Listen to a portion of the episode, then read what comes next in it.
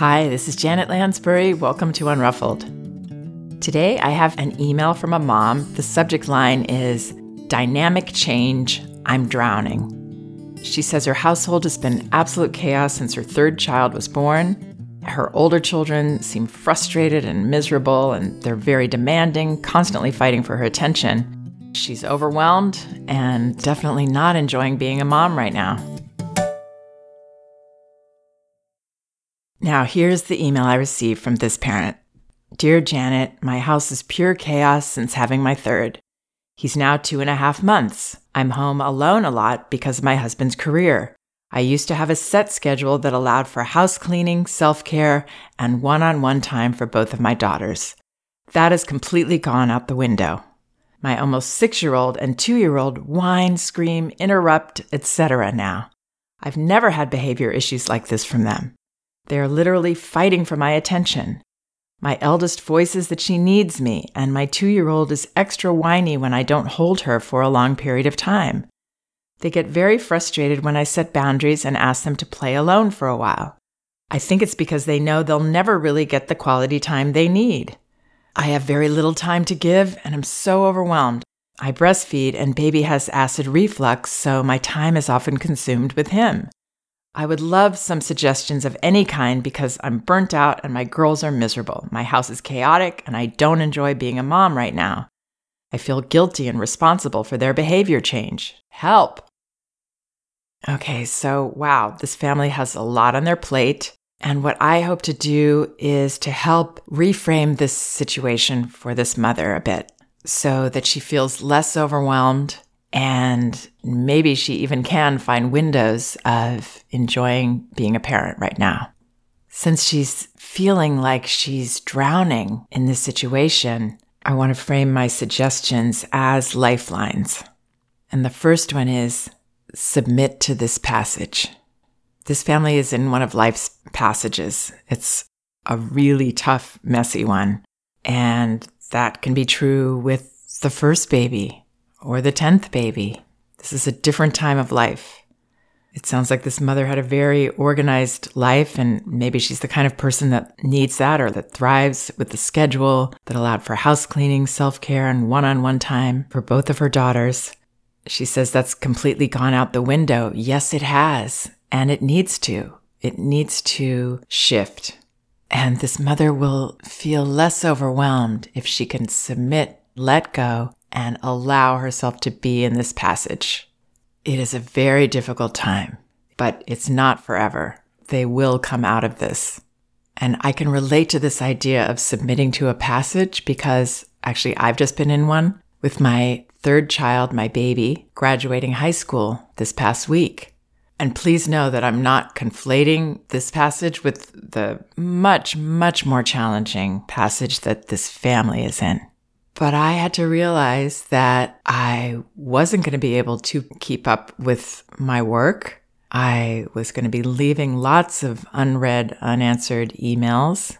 And at first, I was kind of holding on and feeling guilty about it and feeling bad about it.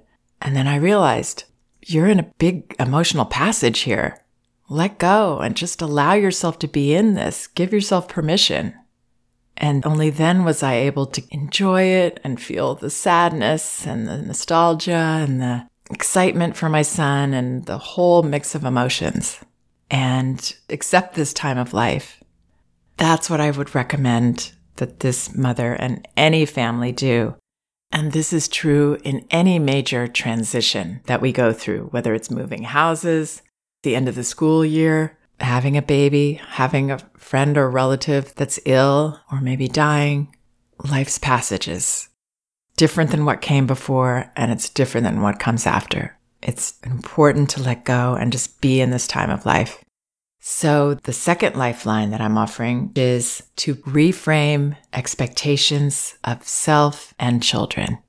It sounds like this mother is expecting that she's going to be able to keep all these things going that she had before the passage, like the house cleaning and the self care and the one on one time for both of her daughters, and is feeling guilty because she worries that her children are demanding those things and that she's supposed to somehow be able to offer them when she can't possibly.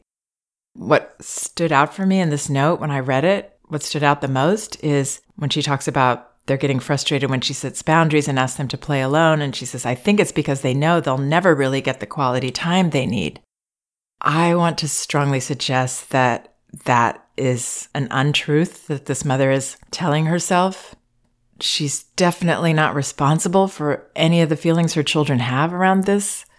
They are reacting to the situation and the passage, not to something that's lacking in this mother or some way that she might be neglecting them. She's not.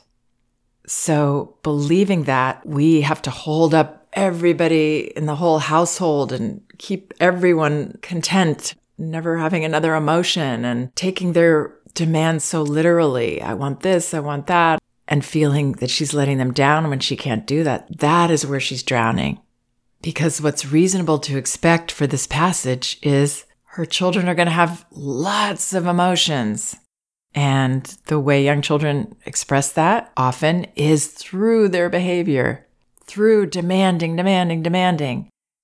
And then we set those limits. We say, You want me to play? I can't play now. And they get to release and vent the feelings that they have, not around us playing with them in that moment, but around the situation. And that is what tips it off, what helps them to vent. It can be hard for us as parents because everything feels so literal when our children are saying this, and then we conclude, oh, we're not playing enough and this is our fault. I totally understand how we can get stuck in those weeds with our children. So, to have reasonable expectations here, I would expect that she's going to be, quote, making her children unhappy a lot of the time. And I say that in quote making because she's not really making, but she's allowing. She's making room for them to share, ideally. And she can only do that when she feels comfortable about their experience. And both of them sound right on track. The six year old and the two year old whining, screaming, interrupting, fighting for attention, demanding to play, demanding to be held, behavior issues. Yep, that's all exactly what I would expect from children in this passage. Feeling this shift, feeling the loss of what they had. The more they can express, the better. It's all good. And what they need is not more quality time each day the way this mother's defining it, but to be able to be accepted in their misery right now. And I'm sure there are bright spots as well, but what this parent wants more help with is the misery. If she's taking all that on as her responsibility, there's no way she's going to enjoy this. So, a lot of acceptance is the key. And then feeling so good about that venting that's going on that she sets her boundaries with confidence, not with guilt. She expects that she's going to get the screaming and the demands and the whining when she says, No, I can't hold you right now. I see you really want me to hold you. Knowing herself that this isn't about being held in this moment, it's about these waves of emotion that she's having. And by setting reasonable boundaries, reasonable meaning she can't stop and sit and hold her all the time. There's moments that she can, but a lot of times she can't. And I certainly wouldn't be carrying a two year old around while she's got to do other things. That's just going to wear this parent down. And for what? Because she's trying to be everything to all people and fix her daughter's feelings. That's not the need that children have here. The need is not being held for hours or being played with. It is acceptance of where they are, seeing them. And that brings me to the next lifeline reimagine connection and quality time. So this mother is used to the quality time that's playing together or they're having an enjoyable experience together. That is one kind and may be of short supply for this mother right now because she's in a passage. But what she can give is an even more profound type of quality time and connection, seeing and accepting her children. So, not getting frustrated when the demands are coming at her. You know, we feel frustrated when we feel that here's a reminder that I need to do something I can't do or that I'm not doing enough. Beating ourselves up with that. Instead, I would see it as ah, she's sharing some uncomfortable feelings with me. Yeah, you want this and you want that, and you want me to sit with you and hold you. And ah, I wish I could. I can't do it right now. And then feeling good about that no while welcoming her to share the feelings. Same with the six year old, wanting her to play. Yes, ah, we don't have much time to play these days. This is a really hard time. I see you wanting that, and you can scream at me. It's okay if you need to yell. That level of permission and understanding what these demands are about. Again, that they're not literal demands so much as, as needs to vent. Now, this mother says they get very frustrated when I set boundaries and ask them to play alone for a while. So that's where, to be clear, I would have the boundary be what you're doing or not doing I am not available right now to play with you. I hear you wanting me to play. And then while you're saying that, you are showing them that you need to do something else. You're willing the whole time to hear them sharing feelings about that with you. But I wouldn't have your boundary be that they have to play. How they accept our boundary or don't accept our boundary has to be up to them. We only have the power to do our part, which is be clear and confident about what we're doing. So, what that will look like is they maybe scream and whine, no, no, no, we need you. You never play with us. You know, the older one knows how to say those guilt trippy words, and it's going to feel like, oh gosh, I'm doing something wrong. But we're going to trust that we can be the leader here and we can take care of all these people that need us and this baby that is extra uncomfortable because he's got reflux. And we allow them to vent for however long they need to, not sitting there waiting for them, but doing what we were going to do that meant that we couldn't play with them, doing something with the baby, doing something in the house that needs to be done, or just sitting there saying, Ah, you guys want me to play? I'm just going to sit here right now and breathe knowing they're going to do everything to try to pull you away with their emotions and their demands and their begging. And you're comfortable because those emotions aren't about you, they're about them. They're about them in this situation. Letting go and themselves submitting to this passage and all the feelings that are embedded in it. And then there becomes a space for them to say, okay, well, we've let go of our mother because she's been clear. So we've been able to let go of her. And now they do find something to do, maybe. Or maybe they just lay there venting. Either way, it's positive. Yes, it can feel easier for us if they go and play, and then we feel good about them. But what they really need is to be however they feel.